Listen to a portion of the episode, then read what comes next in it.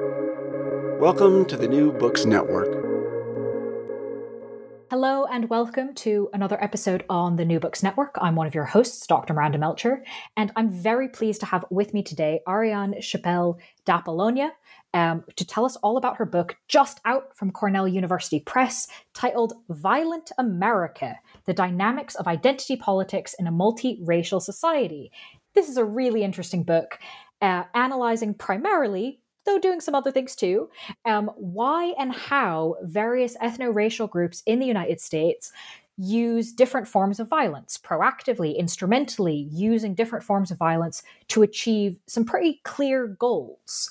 Um, so, in the book, this looks at history, um, analyzing quite a chunk of time to help us understand both what happened in the past and what's happening in the present and also potentially what's happening in the future um, to look at ethno-racial relations to look at the use of violence um, beyond a sort of headline oh no this is happening way but really understanding the mechanisms here and what is at work um, how this changes over time to what extent it doesn't change over time.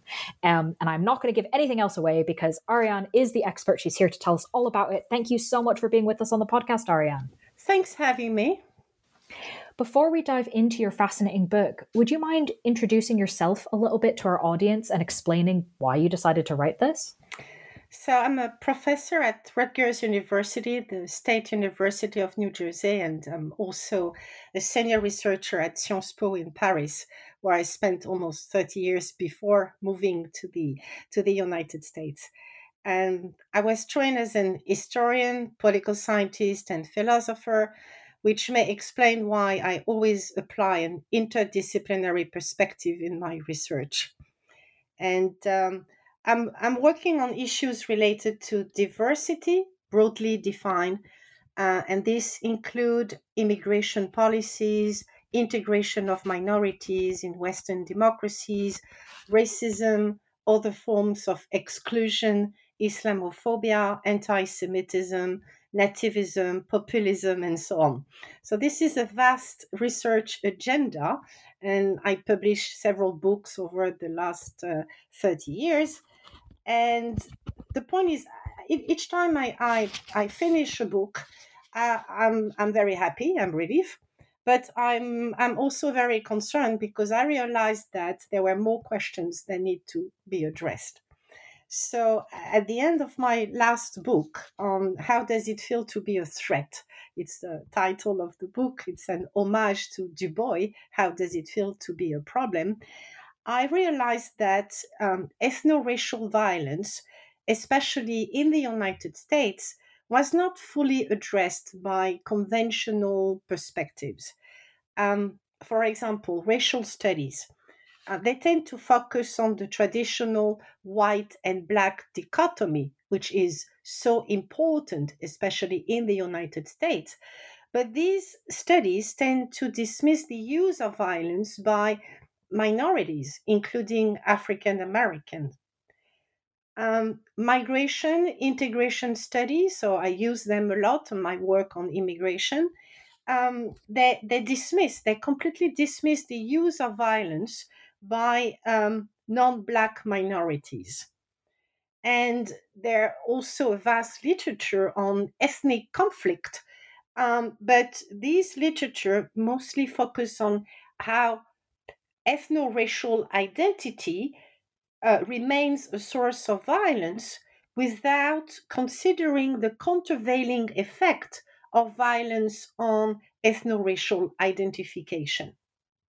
So I was a little bit frustrated and I was thinking, you know, maybe there is something I can do.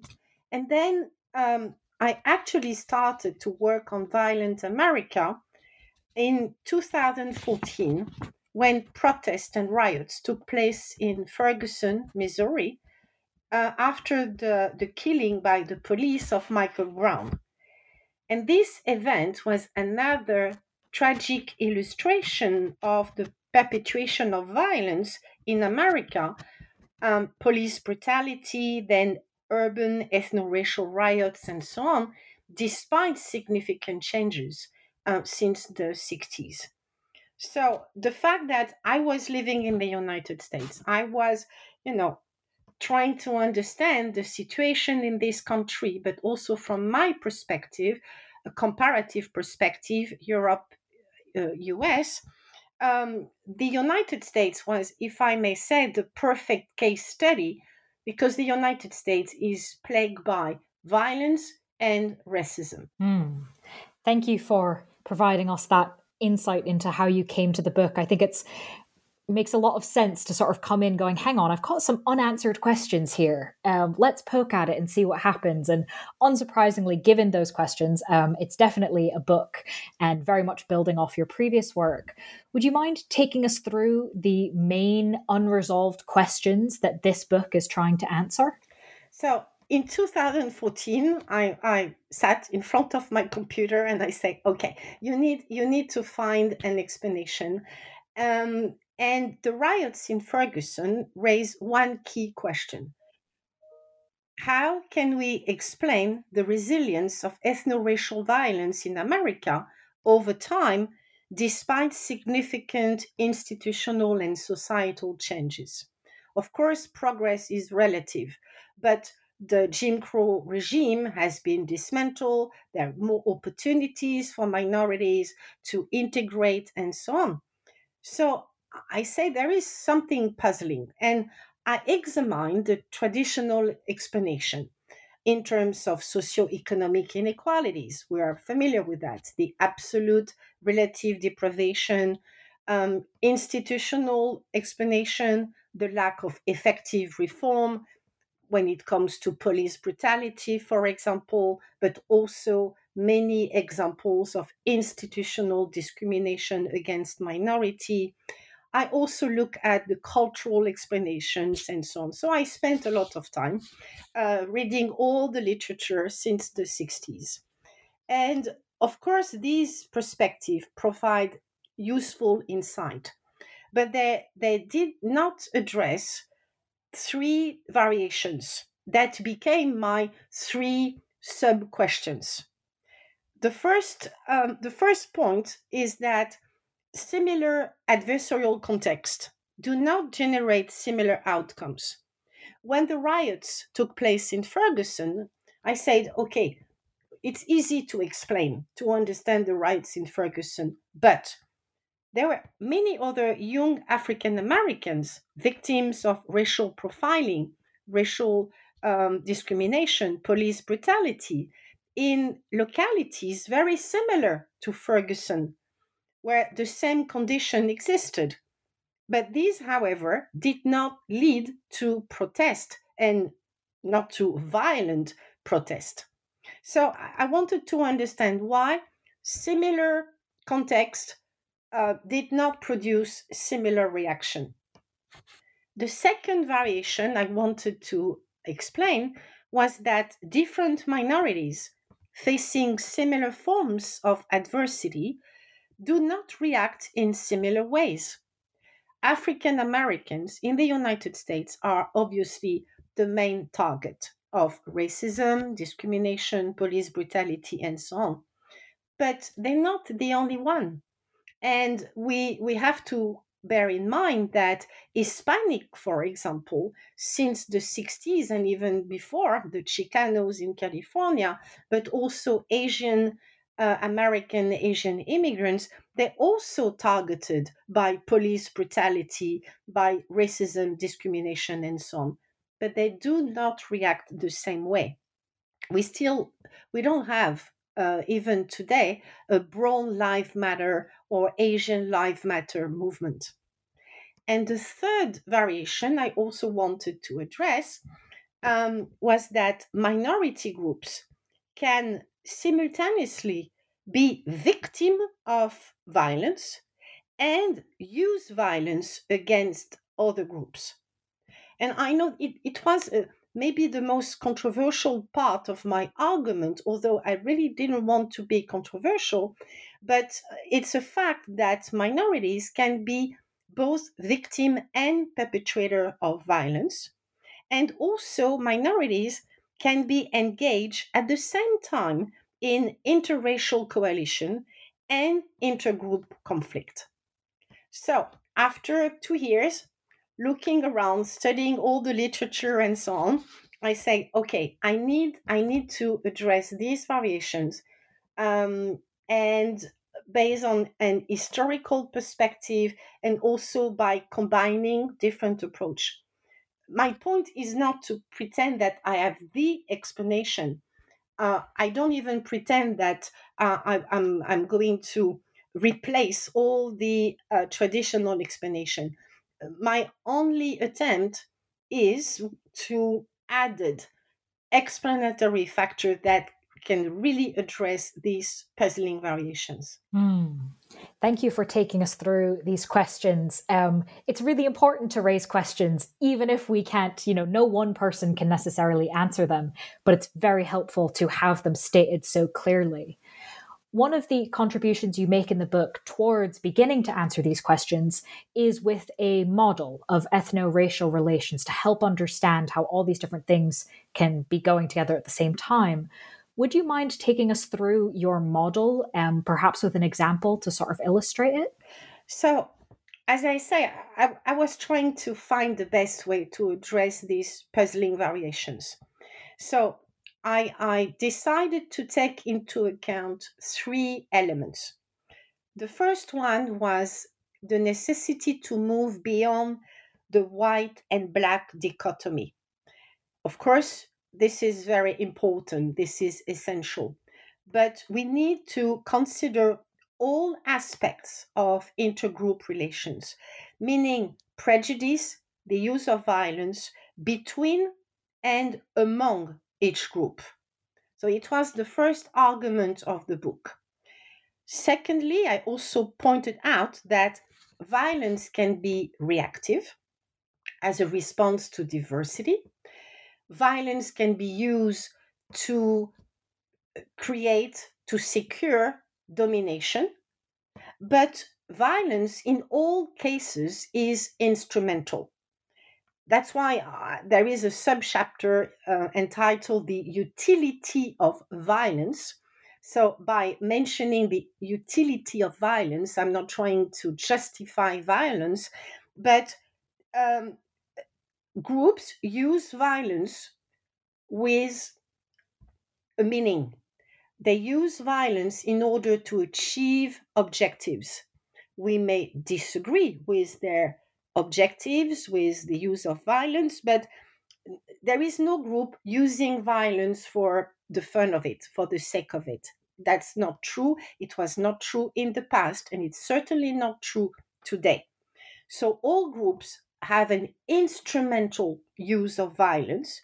Once again, it can be reactive as protection, as a reaction, a, response to violence, but all groups have an instrumental use of violence in order to secure access to symbolic or material resources. And the third point, finally, was to argue that violence and identity are related. You can't have one without the other, especially in the United States, because a close examination of historical violent episodes suggests that the use of violence has been strategically foundational to the emergence of ethno racial identities in America.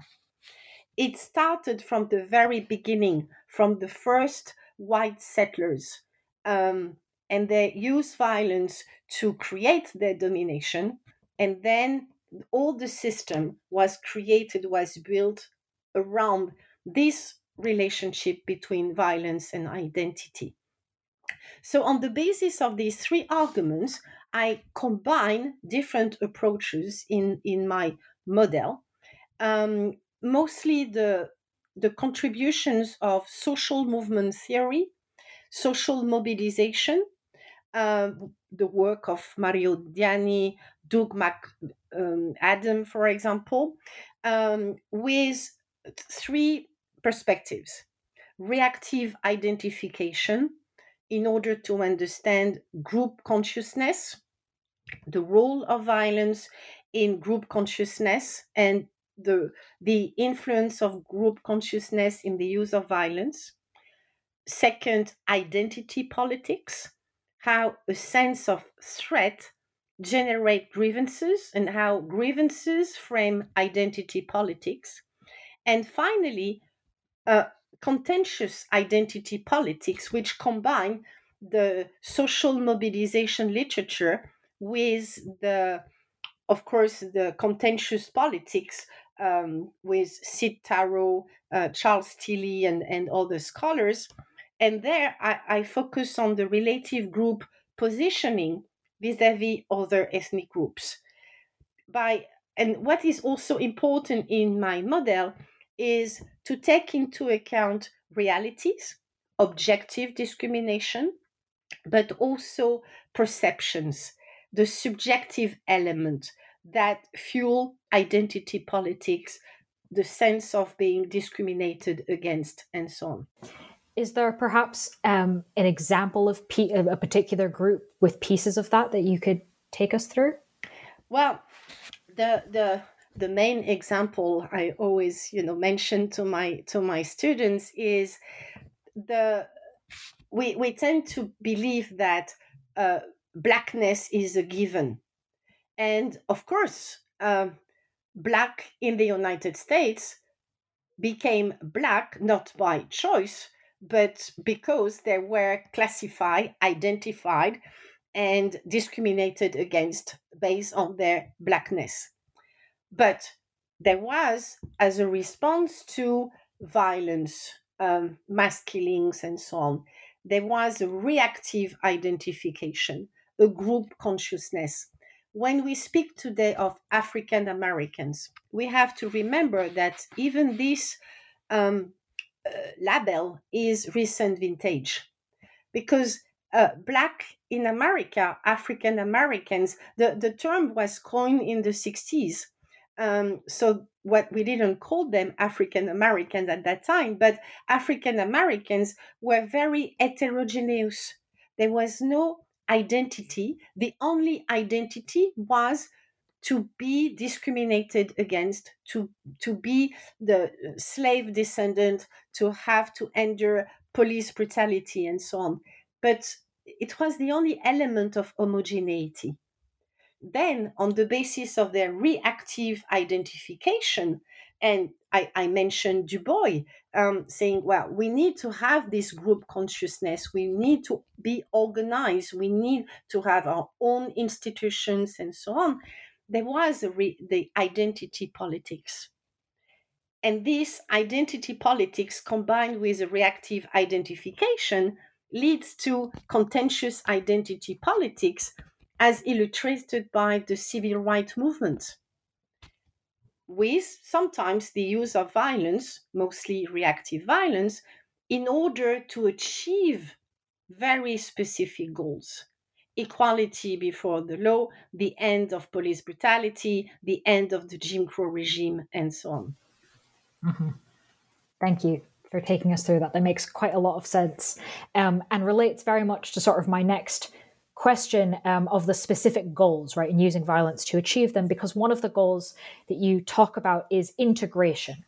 Um, because, of course, if we're looking at things like African Americans, as you've said, there was very much a, an othering, um, a, a, visible creation of difference.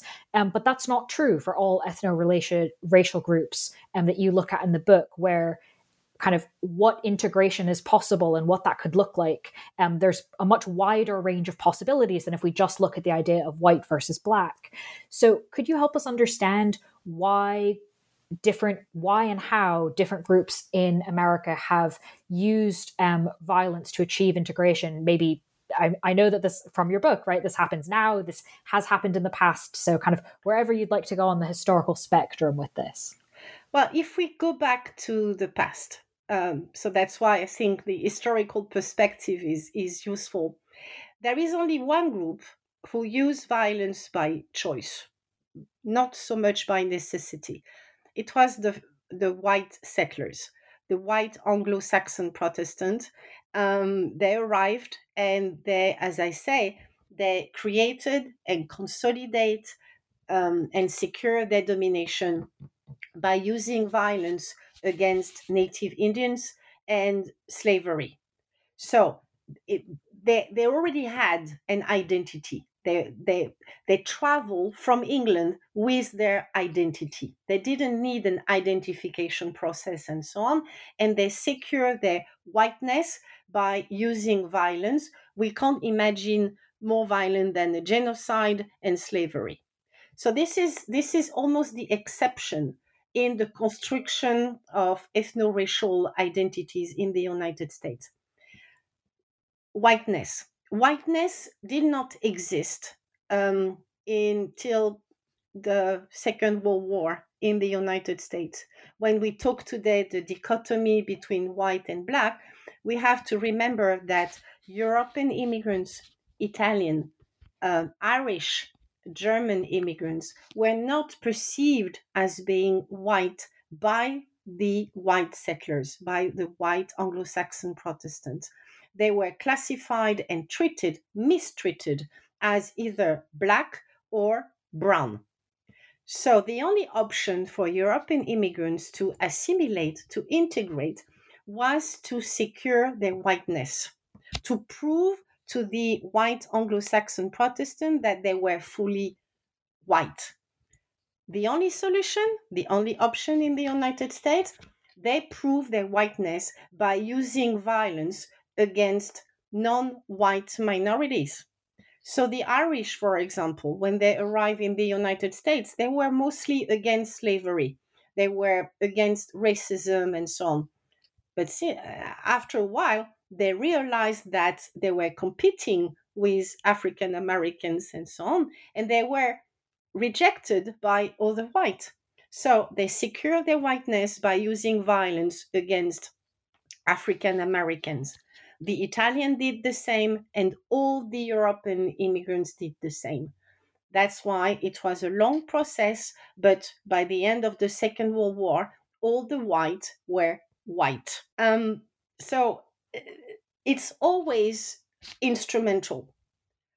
They, some of them maybe were not even racist, but in order to secure their access to symbolic and material resources, they had to use violence in order to secure their integration. Mm.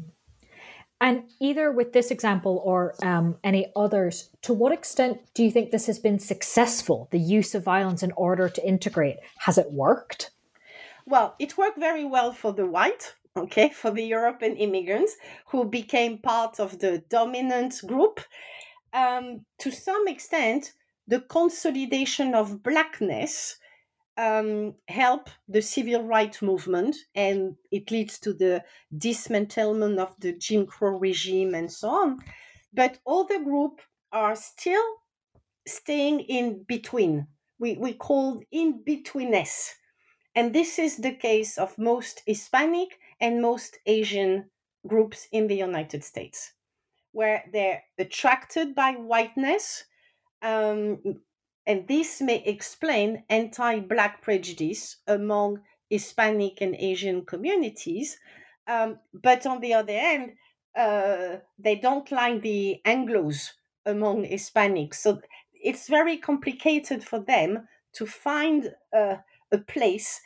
And maybe this is why they use violence less often than other groups. Hmm. Interesting. Thank you thinking about these connections between the historical elements of the book, the, the long historical analysis, um, and more of what we see today, one of the really helpful aspects I found in the book is the connections that you made between earlier ethno racial conflicts, so earlier in the 20th century, including but not limited to the civil rights movement.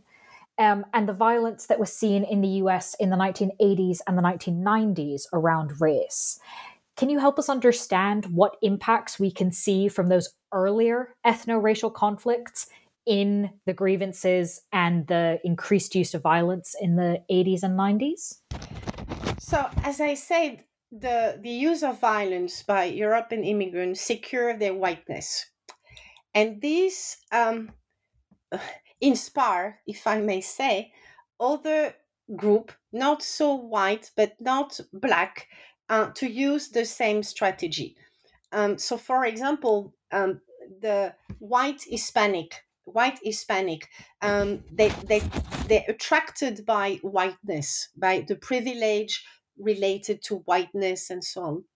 So uh, not only they tend to describe themselves when they answer the census question, they tend to describe themselves as white and Hispanic, but white first because Hispanic is not a racial category; it's an it's an ethnic category, um, and some Asian that look quite white. So this, and among this group, we um, we, we, we found a high level of anti Black prejudice, if not sometimes the use of violence. Um, among the, the rioters in January 2021, the attack on the Capitol, uh, one of the leader of the populist uh, white supremacist uh, organization, well, is Hispanic and um, he likes to use violence against other minorities in order to secure his whiteness. So that's the uh, very pessimistic uh, influence of previous successful integration.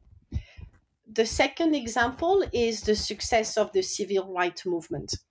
Um, this movement was based on reactive identification as a response to Jim Crow regime, racism, and so on. And it was uh, support for mobilization in order to obtain respect, recognition, rights. So it was successful to the point that there were significant legislative reforms and more opportunities for Black minorities. So this inspired other groups, um, such as the Chicanos activists who wanted, you know, to, to do the same. Um, and this strategy, integrative strategy, work because identity politics, the way they, they use identity politics in the 60s, I know it sounds like an oxymoron because we didn't use the word identity politics, but I, am sorry, I have to use a concept that was coined after, but identity politics at that time was used according to an egalitarian conception. Different groups, based on their differences, wanted to fight together in order to obtain equality before the law, social justice, racial justice. So the, the problem is that these successful stories um, were transformed during the 80s and the 90s. So new cycles of grievances emerged during this period. And there were, I think, three elements that explain why um, the mobilization in the 80s, 90s was different from previous um, cycles. Um, first, there were new tensions uh, raised by the relative achievement of post civil rights era. Former not fully white, now part of the dominant white category, felt threatened by the rights given to African Americans and other minorities.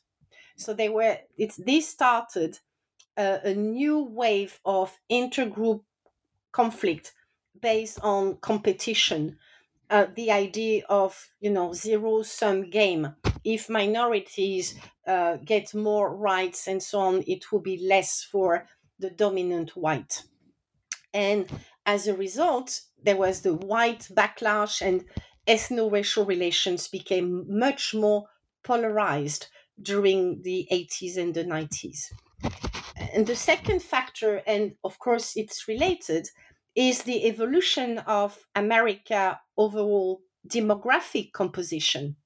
There were less and less European immigrants, more and more Hispanic, more and more Asian immigrants, and the, this the result was a greater racial, ethno-racial diversity, and this complicated established patterns of identification. So there were attacks, for example, against affirmative action by white, but also by non black minorities, who said, well, we are also discriminated against. And like African Americans, we deserve access to symbolic and material resources. So this also polarized, increased the competition between different groups. And finally, there was the radicalization of identity politics at that time um, based on the diversification of identities. Not only identities based on race or ethnicity, but there was a spillover effect of identity politics with um, gendered um, identities, sexual identities. So, in addition to race of ethnicity, identity politics also include differences based on religious, ethnic, racial lines, gender, sexual orientation, and so on. And new groups wanted to follow the same identity politics than groups during the 60s and the 70s. For example, the third wave of feminists, um, the LGBTQ um, groups, um, and it was also captured by the notion of intersectionality.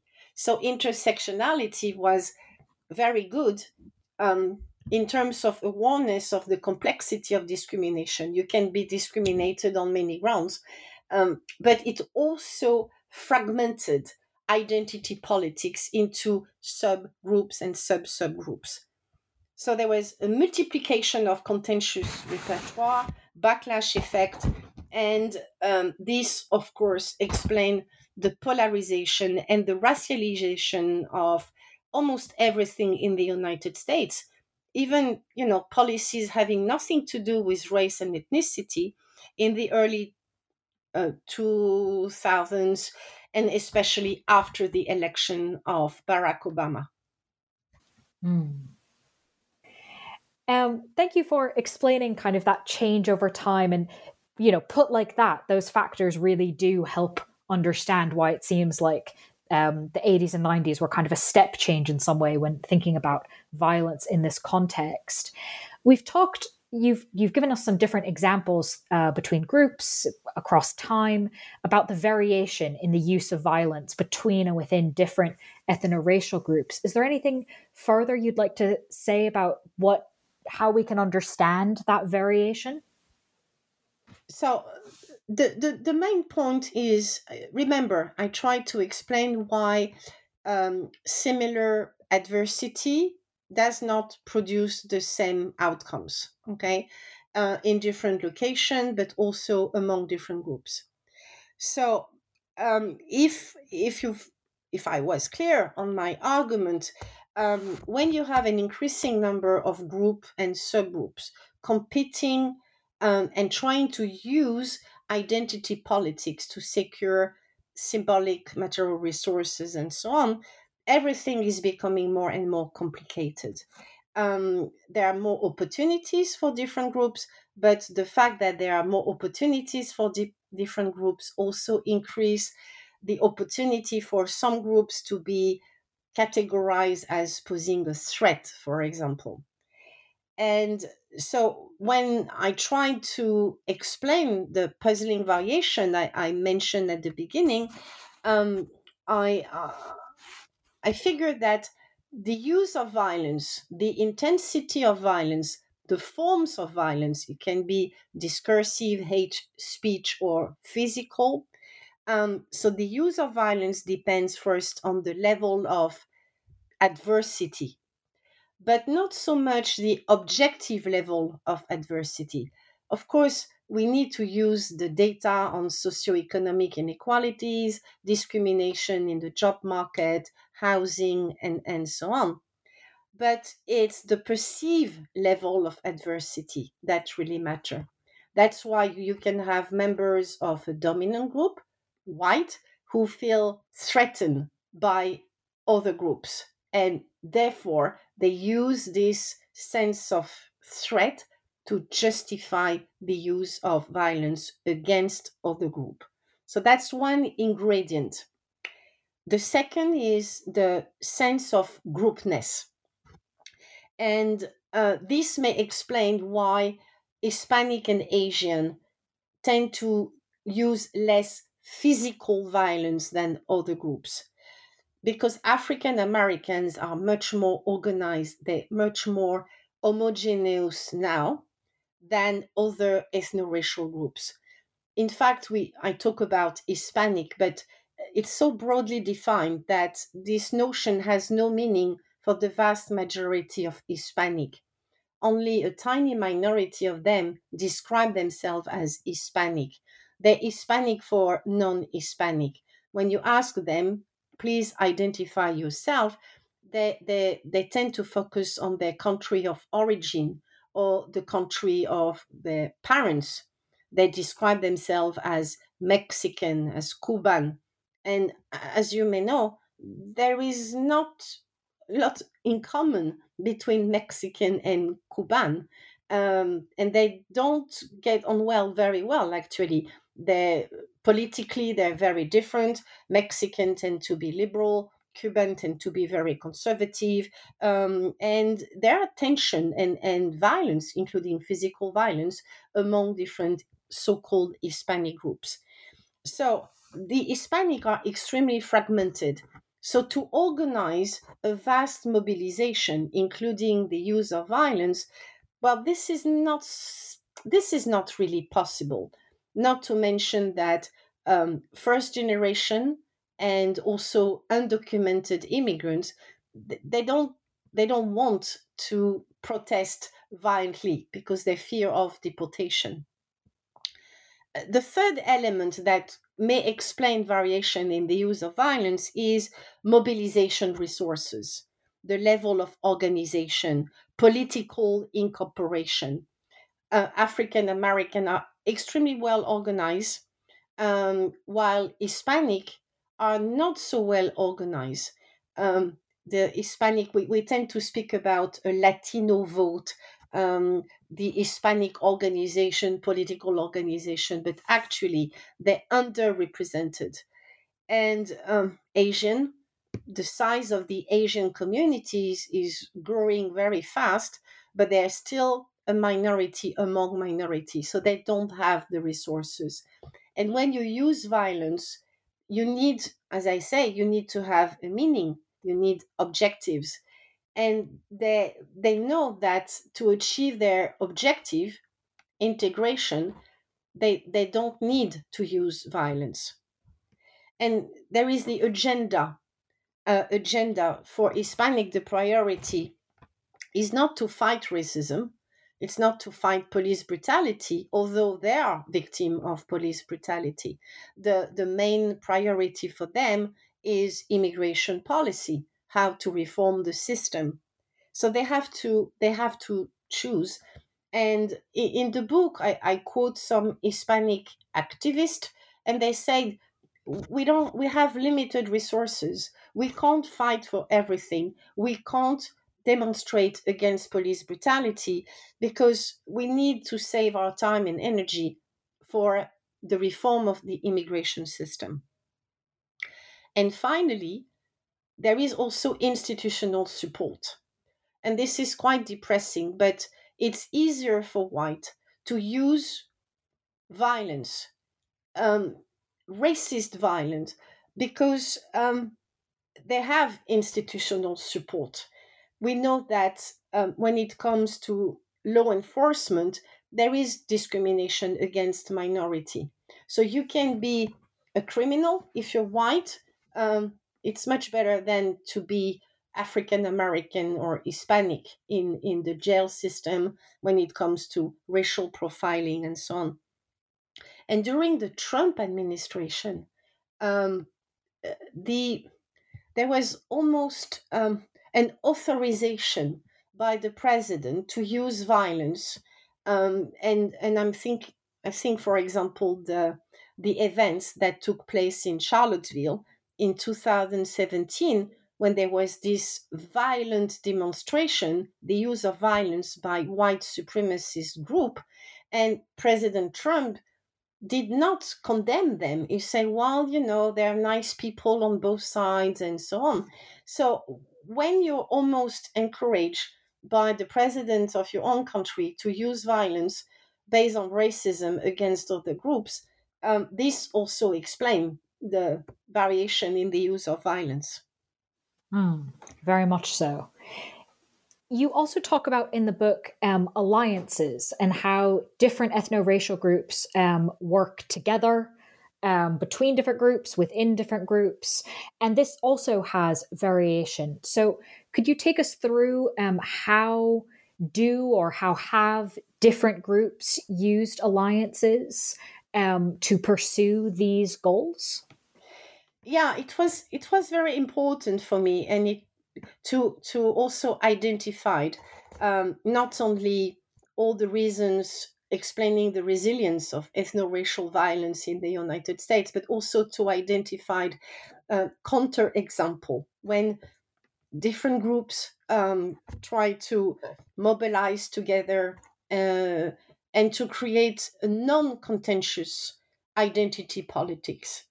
So there, there were examples in the past of um, successful interracial coalitions. I mentioned the civil rights era when various group African American, white liberal, Jews, Chicano activists they they they fought together uh, and they fought violence together in order to obtain social justice, civil rights, economic equality, and so on.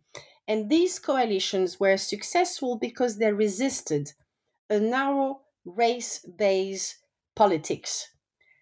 These groups were able to share common goals, to have common interest, and to develop trust over time. So these provide a, a solid ground to address social and political issues.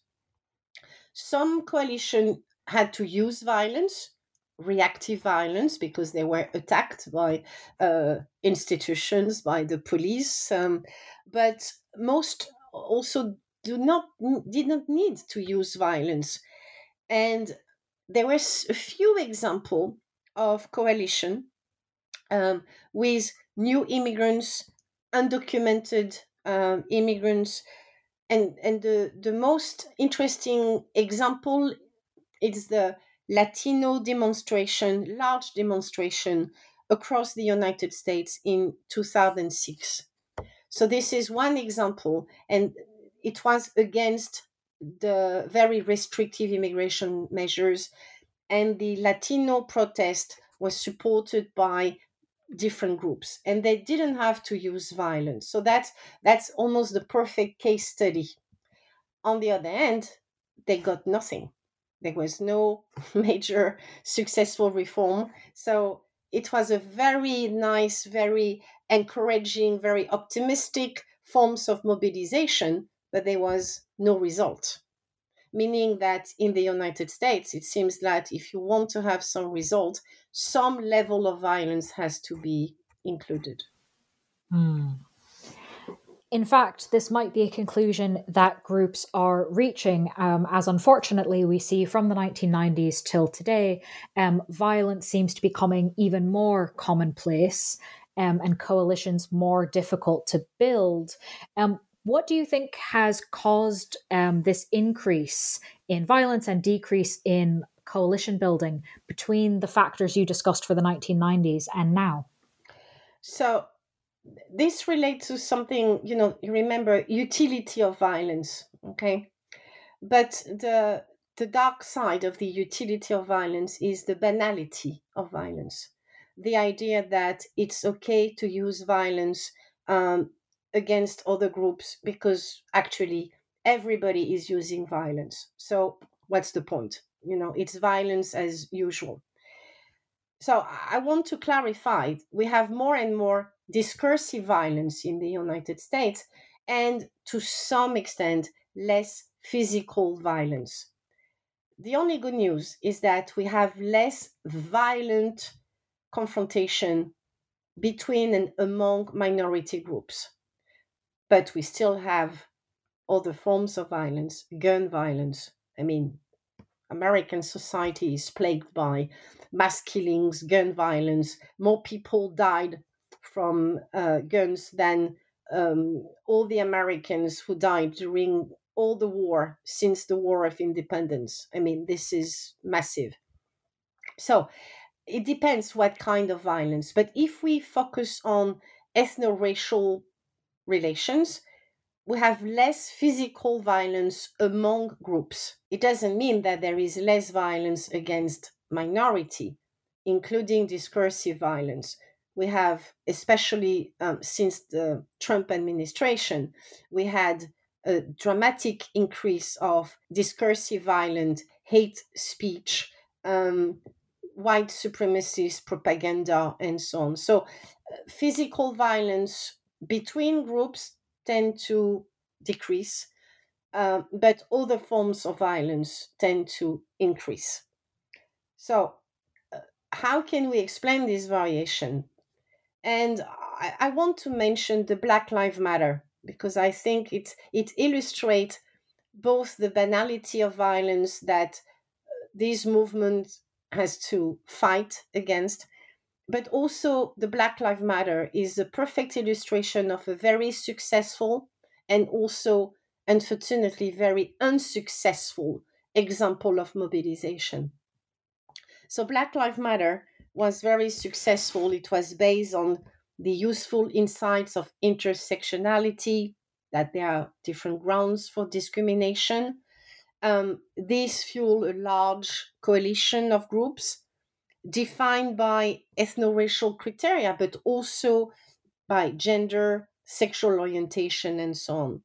And Black Lives Matter was supported by white, um, overwhelmingly supported, especially among liberal white, but also by Hispanic, up to 77% in June 2020, and Asian, 75%. So it's it was the perfect illustration of an interracial coalition fighting with a common agenda. It was wonderful. However, the support for Black Lives Matter among minorities decreased very rapidly. Uh, among Hispanic, among Asian, and the main reason is that they, they had the feeling that the Black Lives Matter did not represent their interest. Um, suddenly they say, but it's only about police brutality against African American. What about anti Asian discrimination? What about police brutality against Hispanic? And also the resilience of anti Black sentiment among Asian and Hispanic communities. And what is also depressing is that Black Lives Matter became a victim of contentious identity politics. It was criticized, for example, by some Black activists for being violent or by focusing too much on police brutality to the detriment of other very important issues. It was also criticized by the black trans community for not taking into account violence against LGBTQ and we are unfortunately facing an increasing number of attack violent attack against the LGBTQ plus community. And finally, it was criticized by feminist group saying you focused too much on George Floyd, you don't mention the name of black young female killed by the police, uh, it was also criticized by white liberal who resented the fact that despite their support, they were still accused of being racist just on the basis of their whiteness. And uh, at the end, we have an issue of distrust about 80%, this is amazing, about 80% of Americans today have far too little or too little confidence in each other today. 80%.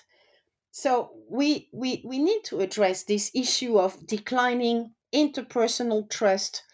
Um, there is also an increasing number of Americans who, who are convinced that race relations are becoming worse now than it was before.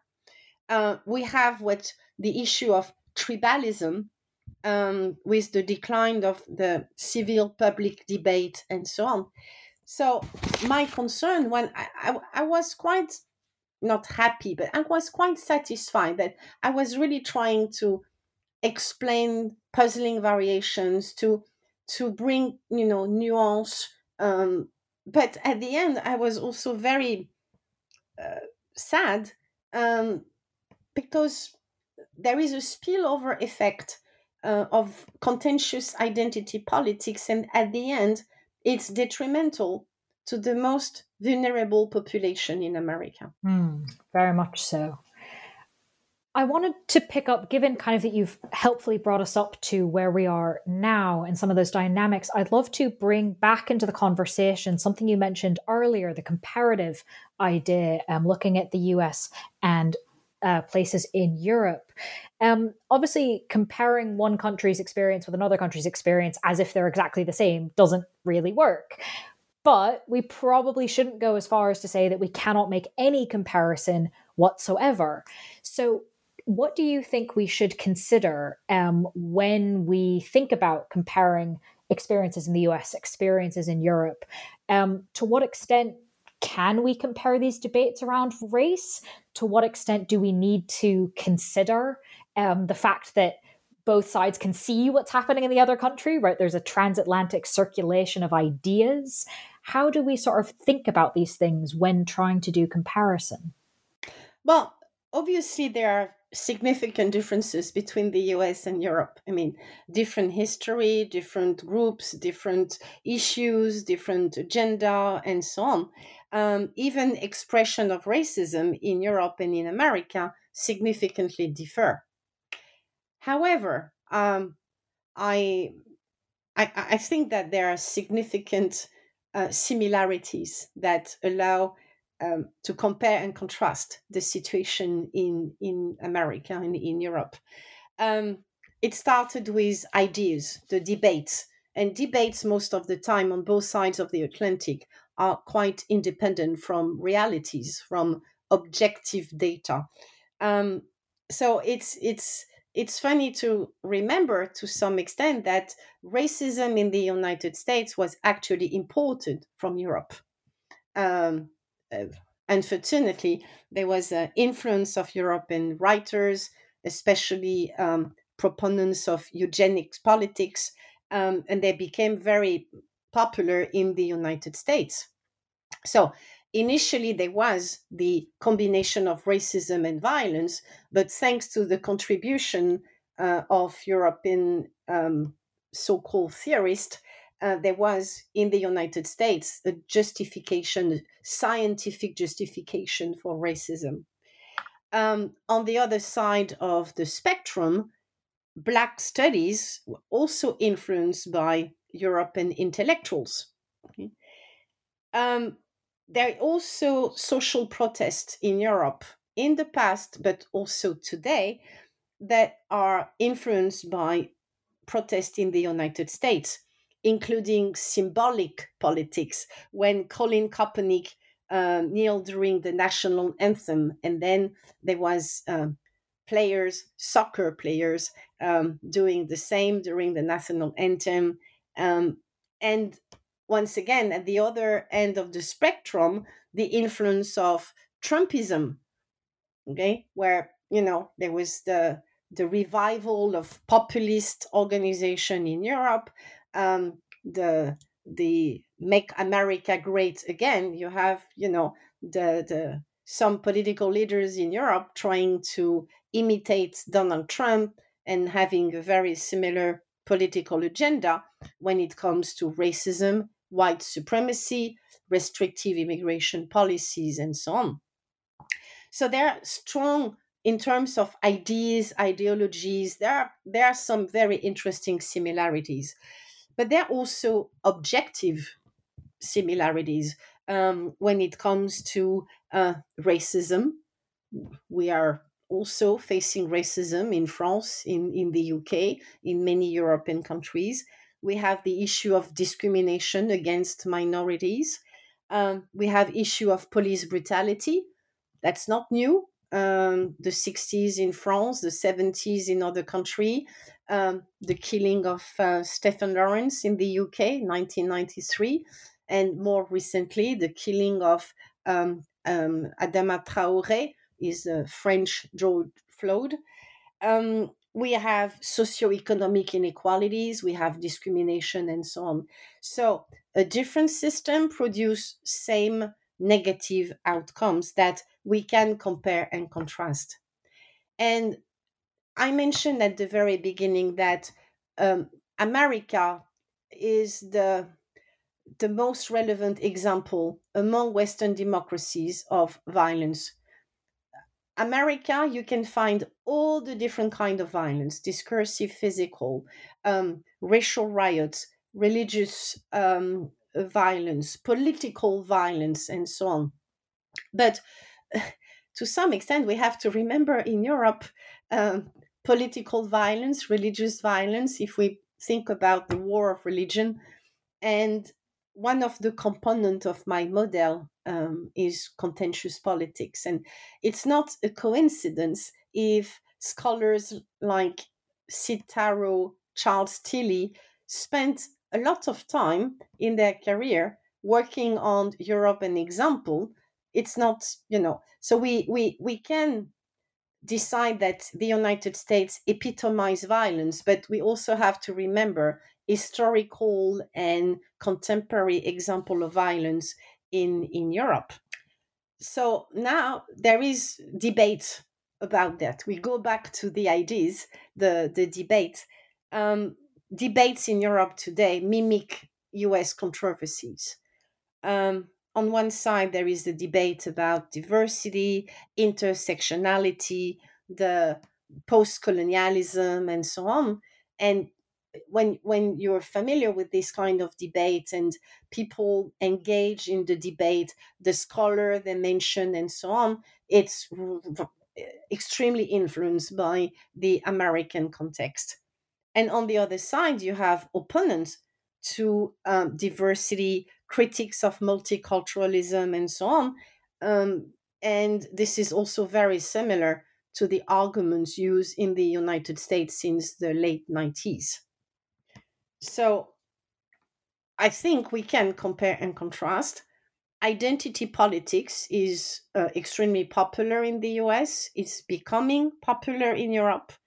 Um, and we we there is a new generation of activists in Europe and they tend to prioritize specific claims um, over a rainbow coalition approach. Um, I'm thinking, for example, in France, there is the Mouvement des Indigènes de la République. And uh, from the perspective of these minorities engaged in, in the process, the main goal is to secure their own narrow ethno-cultural recognition as well as specific rights based on their differences instead of an equality of rights beyond ethno-racial and religious or cultural differences. So and this is some people complained about that including in france the former president, the minister of education, who um, was upset of this Americanization of the debate and Americanization of identity politics in France. Hmm. All right. Well, the book does is literally titled Violent America, so I suppose it's reasonable for us to go back to that for a final question or so. Um, given that we've talked about history, we've talked about the present um, in multiple places, I'd love for you to tell us a bit about what you think might happen in the future. Do you think there's a way for US race relations to move away from violence being such a part of contentious politics? Well, I, I try to remain optimistic. Um, on the other hand, I, I, I don't have the solution. I would never pretend to have the solution or um, to be able to predict the future. So I just listed in in the conclusion of the book some some points that I think are important. Um, the fact that diversity is neither good or bad in itself. Uh, identity politics can um, have very positive but also very negative outcomes. Um, the diversification of diversity can lead to more tolerance. It can also lead to more intolerance. So, what, what is um, important? First is um, to think about the actors engage in this uh, cycle, um, dynamic cycle of identity politics and so on. The actors are changing today. Um, one one main factor of change is multiracialism.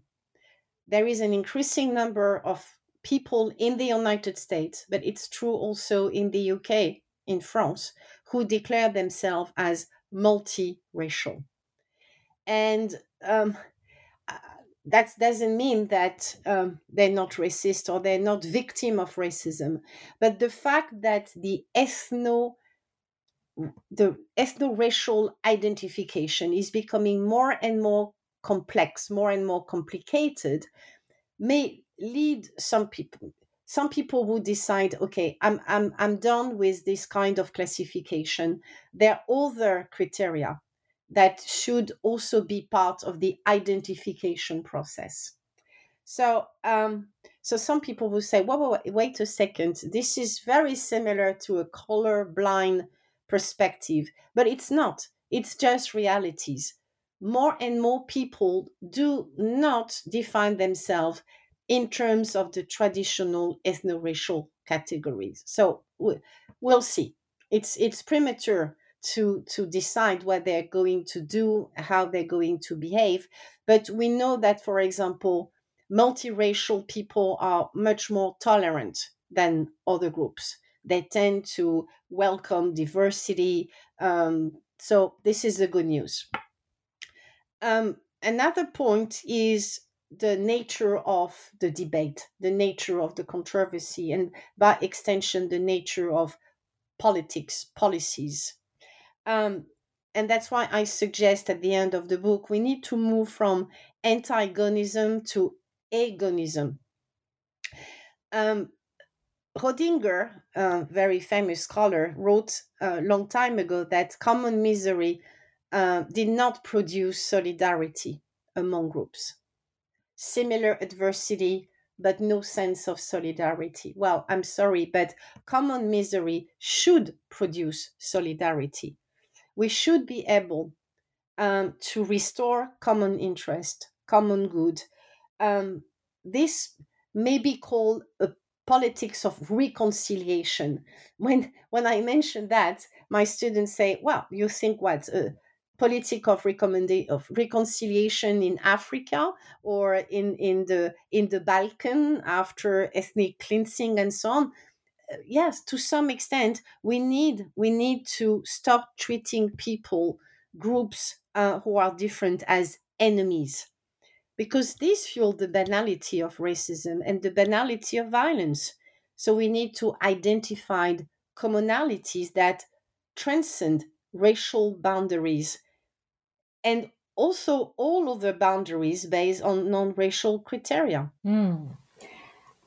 On that wonderfully optimistic um, and hopefully not too premature note, um, I'd love to ask you my final question, which hopefully is also optimistic and not too premature. Um, though this book has literally just come out, and as you mentioned right at the beginning, you've done a massive amount of research, published multiple books. Um, but given that this book came out of previous work that you had done, is there anything you've got your eye on to think about next, whether or not it's a book, whether or not it's on this exact topic that you'd like our listeners to be aware of? Well, it happened again, meaning the day I sent the the manuscript to my editor, I was relieved. I say, okay, done. And then I started to be frustrated. And I say, but the conclusion is too short. There are so many other things I want to discuss.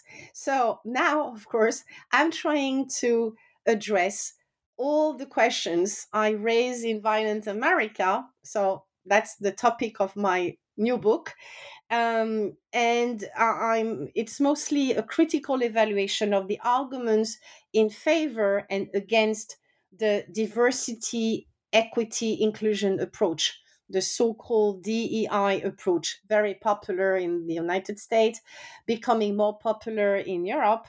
Um, so it will be based on an historical comparative perspective, um, and I will analyze the benefits and the limitation of this approach, um, starting with a discussion, more philosophical discussion about the principle of inclusion and exclusion, because I'm very sorry, this sounds very basic, but there is no inclusion without exclusion to start with. Um, democracies are um, categorized by their level of integration, which is good, but there are different kind of integration. Integration can be soft, nice, based on you know voluntary uh, will to integrate, but integration can also be brutal, violent, um, force. So I'm going to deconstruct all these principles um, and and uh, to try also to analyze the different policies and more important the outcomes for the most vulnerable population. All right. Well, you've got a lot of fascinating things to get on with, so I will let you get back to that. I'll simply remind our listeners that the book we've been discussing is titled Violent America The Dynamics of Identity Politics in a Multiracial Society, published by Cornell University Press. Ariane, thank you so much for sharing your thoughts and expertise with us. Thank you so much, Miranda. Thank you so much.